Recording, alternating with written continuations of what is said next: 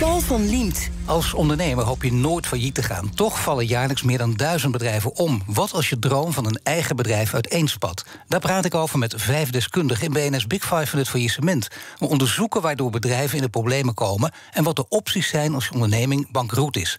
De gast is Dolf Kos. Hij is ondernemer, eigenaar van Sales Marketing Group. En met zijn eerdere onderneming maakt hij een faillissement mee. En daar schreef hij een boek over, From Hero to Zero. Vandaag is hij hier om zijn lessen te delen. Welkom. Dankjewel, Paul. Ja, en het, is, het, het lijkt allemaal heel openhartig natuurlijk. Het ga je ook zijn, dat, dat beloof je ook. Heb je van Zeker. tevoren beloofd? Nou goed, daar gaan we lekker op inzetten. Want voordat ik het met je ga hebben over het faillissement van je bedrijf... wat een behoorlijk dramatisch verhaal natuurlijk is... eerst twee dingen. Wat kunnen ondernemers die vrezen om failliet te gaan... wat kunnen die nu al doen om zich, om zich voor te bereiden... zodat de landing zo zacht mogelijk is? Um, poeh, is, ik zou bijna zeggen, er is een menukaart van af te spelen. Um, zorgen dat je heel variabel uh, bent. Dus dat je goed kan meeveren. Uh, vooral in personeel is dat vaak belangrijk. Uh, goed grip hebben op de winstgevendheid per activiteit. je hele inkoop nog eens doorgaan. Uh, kijken of je bepaalde activa liquide kunt maken, zodat je daar wat ruimte in creëert. Ja, je, je zou een heleboel heleboel dingen kunnen nou, doen. dat is een heel mooi begin van de menukaart. Ja. Die wordt straks aangevuld van het gesprek. En ten tweede, je hebt dus een boek geschreven over faillissement... omdat je lessen wilt delen met andere ondernemers. Ja. Het schrijven van het boek, heeft dat, heeft dat je ook persoonlijk verder geholpen? Uh, ja, uiteindelijk wel. Het, het, het, is ook een beetje uh, verwerking en ook een stukje omdenken. Uh, van iets negatiefs toch iets proberen ja, weer verder te gaan... en weer te kijken ja, wat de toekomst brengt... en daar ook gewoon tips in, in te kunnen delen. En daar word je wel eens door uitgenodigd... En, doe je uh, mooie dingen soms. Ja. Nou ja, dat is iets wat je nooit gedacht had natuurlijk. Zeker en niet. Wel, nee. inderdaad een boek nee. gemaakt met een redelijk ja. bekende titel nu ook. En mensen binnen de wereld zeker weten nu ook waar het over gaat. Omdat weinig mensen toch uiteindelijk dit verhaal durven vertellen. Meestal is het, ja, ik ben failliet gegaan. Daarna moet je veerkracht tonen en dan ga je verder. En het is gewoon een statement waar je, wat mooi klinkt, maar waar je weinig aan hebt. En jij vertelt hoe je dat moet doen. Ja, ja, er heerst toch een soort van uh, taboe op. En dat is uh, uh, ja, aan de ene kant logisch, aan de andere kant ook doodzonde. Want als je, je risico's neemt en je kop boven het maaiveld uitsteekt... Ja, dan kan het ook een keer anders, anders gaan. En in Amerika ben je dan een gezegevierd man. maar hier in Nederland kunnen mensen nog wel eens anders naar je ja, kijken. Kijk jij nu zo tegenaan? Keek je daar voorheen ook tegenaan? Toen jij zelf een succesvol ondernemer was. Je kwam een ondernemer tegen die failliet was. Ja, had je toen ook niet een beetje het voordeel ja, van... had ik ook wel een beetje sceptisch. Dus ja, ja en dat, dat proef je soms ook nog steeds wel. En, maar goed, ja, daar, daar leer je ook mee omgaan. En op ja, Jij uh, nog steeds? Te tegenwoordig denk ik, uh, het kan de beste overkomen. Uh, maar ja, in het begin was ik daar ook soms. Nee, ik weet het zeker. Ik heb er te vaak meegaan. Het kan zeker de beste overkomen. Gaan we dit verhaal ook merken deze, in, dit, in dit interview. Want in je studententijd bouwde je een bedrijf op. Laten we daarmee beginnen. Een bedrijf ja. heet Traffic Control. Voor mijn gemak even, ik zeg maar, zoals ik het gelezen heb, gespecialiseerd in bedrijfsuitjes. Ja. Dat ging in eerste instantie ook heel goed. Ja. Kun je iets vertellen over de achtergrond van het bedrijf? Ja, zeker. En dat begon, uh, begon met een verkeersveiligheidsevenement vanuit uh, mijn opleiding. Ik heb small business en retail management gedaan in Haarlem. Um, en vanuit dat collectief event, uh, project, uh, begon ik een evenementenorganisatie. Ik startte eigenlijk uh, eind 2002 al met Google Ads en met Google AdWords. supersnel kreeg ik heel veel aanvragen daardoor. Het bedrijf groeide, ik nam personeel aan. Ik startte met, in 2003 met een, met een eigen Ferrari die we gingen verhuren. Er vonden ook heel veel mensen wat van ineens uh, met een Ferrari rondreed. Waarom weet je dat? Het valt natuurlijk meteen op, maar wat is nog meer de reden? Nou, we verhuurden dat. En het model was eigenlijk dat je... je kon altijd al een dag een Ferrari huren... maar wij knipten dat op in kleine tijdseenheden. En die kleine tijdseenheden vermarkten we dan tegen een hoger bedrag. Waardoor iets wat ontoegankelijk was voor een heleboel mensen... toegankelijk werd. Echt een jongensdroom dat iemand... Prachtige ervaring, je kon ja. er vertellen ook. Je Precies, bent namens in je bedrijf. In een half uurtje kon je een keer Ferrari rijden. Ja, zeker. Ja. Nou, je denkt tot nu toe gaat het allemaal fantastisch met het bedrijf. Maar zeker. Dan... Ja, toen in 2004 startten we een eigen evenementenlocatie. Uh, uh, letterlijk van een weiland een, uh, een evenemententrein gemaakt. Uh, ik zou dat nu niet meer durven trouwens, wat risico's. Maar van 2004 tot 2008 groeiden we jaarlijks 40 procent. Uh, jaar op jaar op jaar. En uh, ja, dat was uiteraard ook de bedoeling voor 2009. En we waren toen volop bezig met bedrijfsuitjes. een klein beetje particulier wat we deden al in cadeaubonvorm. maar het, het, gros was bedrijfsuitjes in Maar je tijd. zegt 2009, nou dat weten we nog, de financiële crisis. En dan scheer langs de rand van de afgrond. Althans, dat hebben heel veel bedrijven meegemaakt. Maar jij ging toen nog niet failliet. Nee, nee. wij hebben najaar 2008 tot voorjaar 2010... in anderhalf jaar zijn we gehalveerd. Gingen van 70 man naar 35. We hebben echt alles uit de kast moeten halen om te overleven. Dus herfinanciering konden we afsluiten. we hebben het businessmodel aangepast. We deden onder andere slipcursussen. Daar werkten we met een instructeur in de auto. We, en dan had je zes auto's op de baan, zes instructeurs dus nodig. We veranderden dat naar een instructeur met via portofoon die les gaf. Dan kon die plek in die auto ook bezet worden. En dan had ik één op 24 begeleiding. Ja, heel dus efficiënt. Ja, we hebben Iets minder leuk toch ook voor de sfeer, maar wel ja, efficiënt. Ja, precies. Ja. En uiteindelijk kun je daardoor wel weer uh, je businessmodel aanpassen aan nou, wat dan uh, op dat moment kan.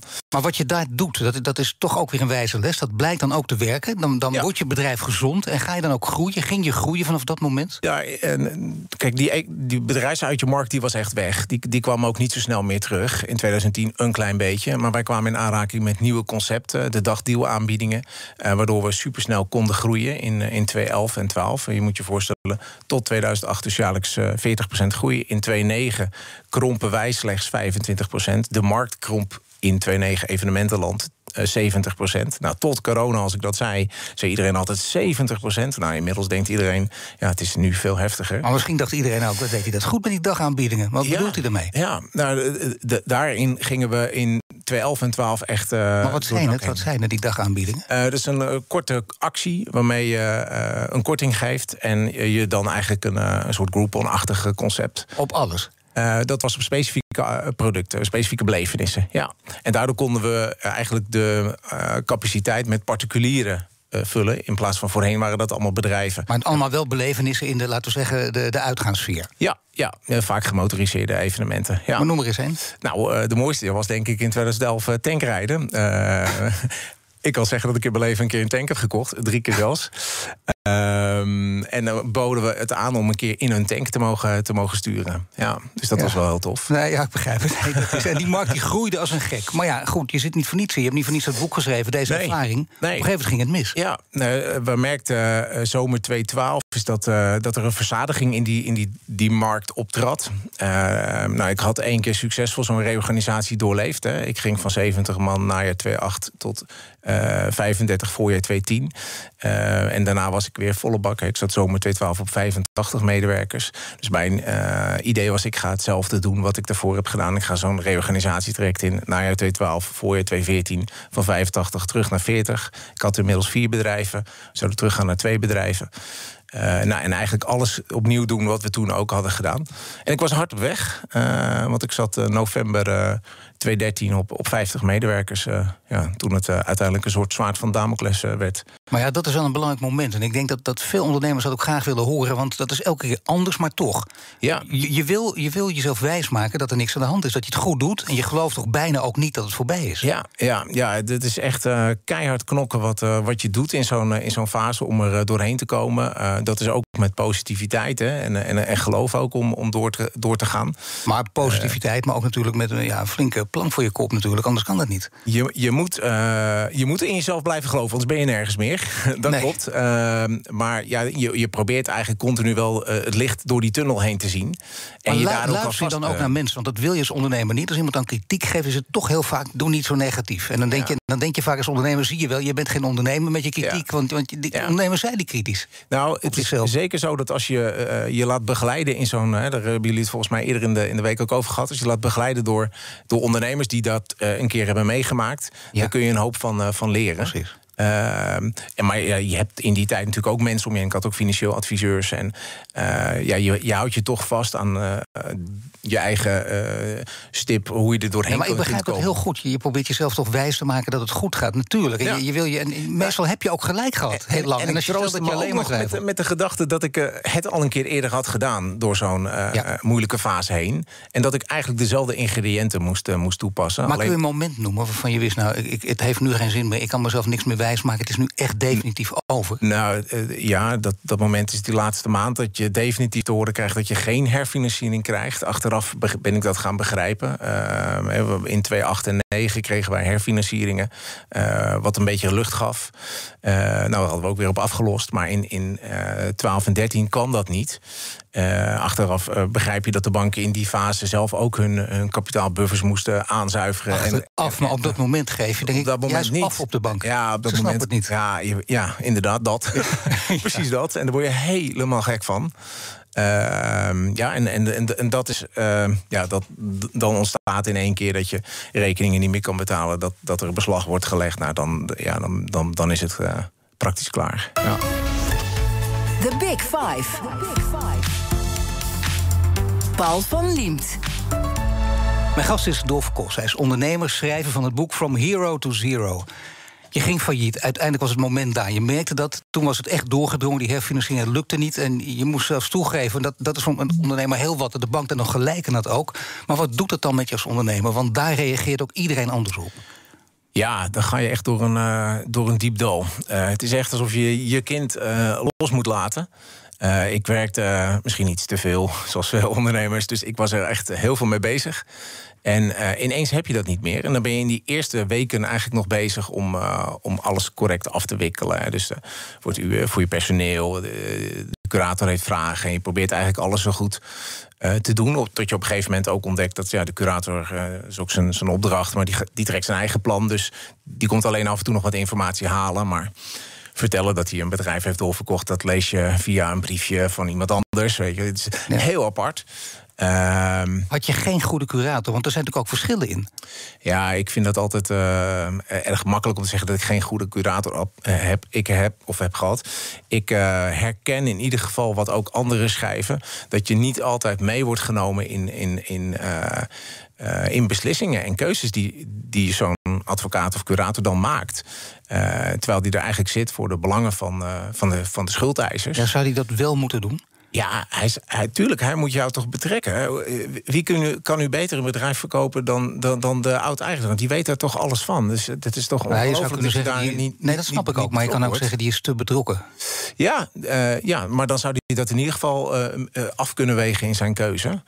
Uh, en nu word je gewoon vaak niet eens geïnformeerd. Het is een, je moet het halen uit de media of of de berichtgeving. Dus dat, ja, nou ja, daar zit heel veel in natuurlijk. Dat, dat is wel een discussie waard, want dat is ook op het menselijk vlak niet al te sterk. Je laat iemand echt een beetje dobberen. Zeker. En zo voelt dat ook wel. En ik heb ook andere boeken gelezen over ondernemers die failliet zijn gegaan.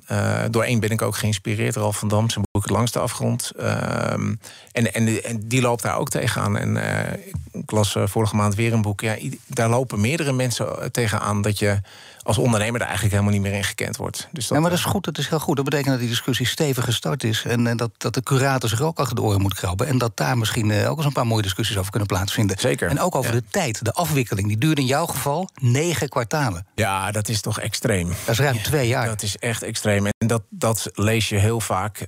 Um, dat is een periode waarin je voor jezelf eigenlijk niet verder kan. Je kan het boek niet afsluiten, je kan niet verder. Uh, sterker nog, na zo'n. Uh, als, als een curator een zaak afsluit. Ik had in mijn geval ook nog een. een bank die, waar ik een verplichting aan had. die kwam daarna nog. Ehm, en, en dat heeft heel lang geduurd dat ik mogen koken. Dat we ons huis uit zouden moesten. Of moet, moesten gaan. Dus dat was een hele onzekere tijd ook. Uh, en dat, ja, dat beperkt eigenlijk ondernemers om weer door te gaan ook. Hè? Want uh, ja, het, de keerzijde ervan is, je kan je bedrijf kwijtraken... maar je bent je ervaringen en je, je ondernemerskwaliteiten ben je niet kwijt. Als ik jou zo hoor, dan heb je nog geluk dat je gezin is nog bij elkaar gebleven. Ja, uh, een groot compliment voor mijn vrouw. Uh, ja, die, ja. die is gaan werken. Uh, en ja, die, die, die heeft me echt door dik en dun gesteund. en, en je kinderen trekken je er ook doorheen. Nou, wil ze in het boek ook zeggen, dat is heel stevig. Want jij gelooft ja. nog steeds in je eigen ondernemerschap. Je bent echt ook, je bent hart, ondernemer in hart en nieren. Dat gaat er nooit meer uit. Die kwaliteit heb je ook, hoe dan ook, dat weet je. Behalve jou en jouw vrouw. En dat, ja, dat is dat heel weer, die, zegt, die zegt ook in het boek van... ik geloof niet meer in, in het ondernemerschap nee. van Dolf. Nee, nee ja, en dat is, dat, ik heb het toevallig vanochtend nog voorgelezen aan de. Oh. ze wist niet meer dat ze dat gezegd had. Uh, maar dat, dat, is helemaal hard. dat was echt best, uh, best pijnlijk voor mij. Uh, en te, tegelijkertijd, ja, zelf twijfel je er niet aan. Hè? Want je, je, je weet wat je kan. Situaties kunnen je soms overkomen. Je hebt niet overal invloed op. Dus je probeert proactief te zijn om, om die betrokkenheid nou, kleiner te maken. Maar soms uh, overkomen je situaties. En ja, dat uh, is natuurlijk met corona ook volle bak aan de hand voor veel is ondernemers. Voor, voor ondernemers wel belangrijk om te weten dat, ook in jouw geval, het gebeurt vaak dat je ook persoonlijk raakt. Dus het, ja. het raakt je, je vrouw, ja. je kinderen, ja. hele gezin. Je moet misschien je huis uit. Twee jaar lang hangt dat boven je hoofd. Dat, is, dat gaat malen en blijven malen. Dat, Dan leef je niet lekker. Ja, nou, het, het, dat faillissement duurde negen kwartalen. Maar daarna de bank duurde ook nog drie kwartalen. Dus het heeft voor mij drie jaar lang geduurd. En ik kon uiteindelijk toen een herfinanciering krijgen zei, of ik, ik kon het closen met de bank, maar dan wel onder de constructie dat ik binnen drie jaar weg zou, zou zijn bij die bank. Ehm, eh, en dan kon ik het pas het jaar erop bij een andere bank afsluiten. Dus ik durf te zeggen dat het mij na vier jaar was ik pas echt helemaal vrij van, uh, van deze situatie. En het gek is, dan lees ik ook in je boeken, dat je wel even met een psycholoog gesproken hebt. Als ik jou zo hoor, bijna vier jaar zit je daarin. Dan denk je, nou, dan moet even die, die kamer bovenin opgeruimd worden. Maar dan heb je toch maar heel kort volgehouden. Ja, dat heb ik inderdaad maar heel kort volgehouden. Dat was uh, uiteindelijk niks voor mij. Iedereen heeft zijn eigen manier van verwerken, denk ik. die van mij is soms een betonnen bunker en, en, en vastleggen. Dus ik, wat mij heel erg heeft geholpen is dat ik door mensen uit mijn netwerk gevraagd werd om hun met hun online marketing verder te helpen. En ehm, ja, dat gaf weer zingeving in het werk. Hè. Dat gaf weer dat je iets doet wat ertoe doet. Maar er zullen ondernemers zijn die dit horen en die zeggen... dat zou ik ook willen, heb ik ook geprobeerd. Alleen je, je hoofd moet het aankunnen. Je, je, op een gegeven moment kun je ook totaal wegzien. Je kunt alleen maar eh, met een halve burn-out op de bank liggen. Ja, maar ik heb natuurlijk ook honderd keer afgevraagd... wat als dit, wat als dat, wat als dat. Maar op een gegeven moment moet je realiseren... en dat uh, realiseren en uh, accepteren... dat is eigenlijk de start van je verwerking... is dat je kan dat nog wel duizend keer afvragen... maar het eindresultaat wordt niet anders.